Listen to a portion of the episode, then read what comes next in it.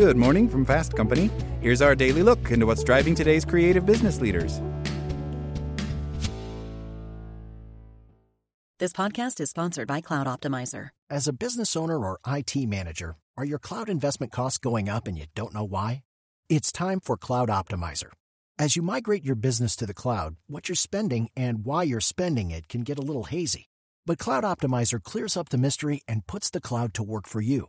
Cloud Optimizer starts by analyzing usage patterns, right sizing resources, leveraging discounts you may not be aware of, implementing automation, and much more. And by reducing unnecessary expenses and maximizing performance, Cloud Optimizer guarantees you a savings of five times what you spend for their service. As you utilize cloud based services more and more, you don't have to lose sight or control of your spend. You can stay agile, streamline your costs, and optimize your performance, plus save significant money with Cloud Optimizer. Make the cloud work for you with Cloud Optimizer. Get a free assessment and find out how much you can save by going to cloudoptimizer.com. Go to cloudoptimizer.com for your free assessment. That's cloudoptimizer.com. Want to learn how you can make smarter decisions with your money? Well, I've got the podcast for you. I'm Sean Pyles, and I host NerdWallet's Smart Money Podcast. Our show features our team of nerds, personal finance experts in credit cards, banking, investing, and more – and they'll help you make the most of your money while cutting through the clutter and misinformation in today's world of personal finance. You'll get clarity on strategies to help you build your wealth, invest wisely, shop for financial products, and plan for major life events. Listen to NerdWallet's Smart Money Podcast wherever you get your podcasts.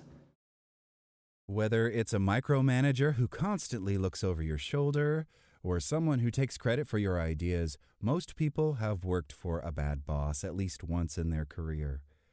While a toxic leader can make it difficult to go to work, it's possible to reshape your energy to cope better, says Harvard fellow and neuropsychologist Julia DiGangi, author of Energy Rising The Neuroscience of Leading with Emotional Power.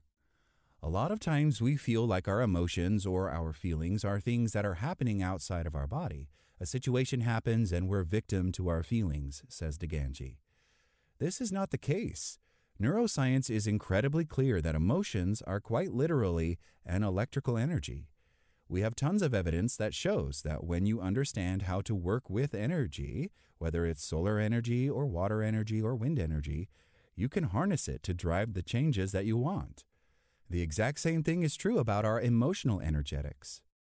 Relationships are energetic exchanges between two people, and leadership can be defined as whoever has the strongest emotional energy in the room, says DiGangi. It's a 50 50 thing, she explains. If I don't like the way a relationship is going, I have to think about calling back my energy. The first step is to take inventory of what's happening with your attention. There's always a chronicity to it, says DiGangi. No one has one bad interaction, then it's off the rails, she says. More often, it's that you've been living this way for weeks, months, or years. For example, you may wonder if your work is good enough if you don't get feedback on a project. Or when your boss doesn't respond to your email, you assume they don't take it seriously. This creates emotional confusion in the brain, which it can't tolerate, so it quickly seeks an explanation, says DiGangi. The brain is a pattern detector, so it's always trying to close the loop so it can move you to the next place you need to be, she says. You don't have much time before the brain is going to take what's ambiguous and convert it to something. Unless you work powerfully with it, it will convert it to a negative, suspicious, or threatening thing. If we're serious about leading powerfully, we have to understand our nervous systems respond to confusion and uncertainty and manage it. Avoiding toxic exchanges is essential to preserve your energy, such as engaging in how much you don't like someone. We start gossiping about them, says DiGangi, we go home and stew about them with our spouses at the dinner table. We lay in bed at night having a million imaginary conversations about what could happen. This emotional expenditure doesn't solve anything and keeps your energy stuck. Instead, engage all three of your brain's engines, which include an engine of emotion, an engine of behaving or acting, and an engine of thinking, says DiGangi. A lot of times, what happens is we feel an emotion in one direction and we behave or think in the exact opposite direction, she says.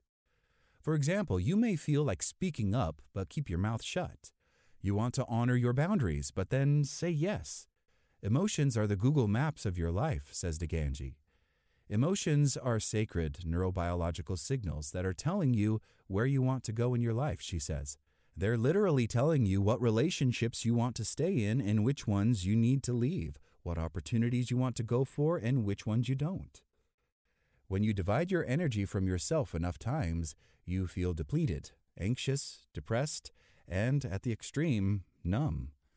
The healthiest human being is the integrated human being, the person that feels what they know and knows what they feel, says DiGangi. It's possible to be the change you want to see in the workplace. Humans are wired for more emotional interactions than they are for verbal ones. Emotions are contagious, says DiGangi. We literally catch each other's emotions the way you would catch a cold, she says. Kindness may be missing from your team. It could be patience, initiative, or communication. Humans will often mimic those missing emotional energies. However, DiGangi says you can become the energetic standard to which the team will calibrate. We can move and play with energies in ways that benefit ourselves or harm ourselves, she says. A lot of times we feel like we're stuck in these toxic relationships, failing to recognize how much influence we have over emotional energy in relationships. While the best answer to dealing with a toxic boss may be to quit or seek help, sometimes looking at your energy and making changes that improve your situation is possible. We think that we're feeling the way we feel because of the situation, says DiGangi. If we really want change, we have to work at the level of emotional energy. I get chills every time I think about the stunning transformations that can happen.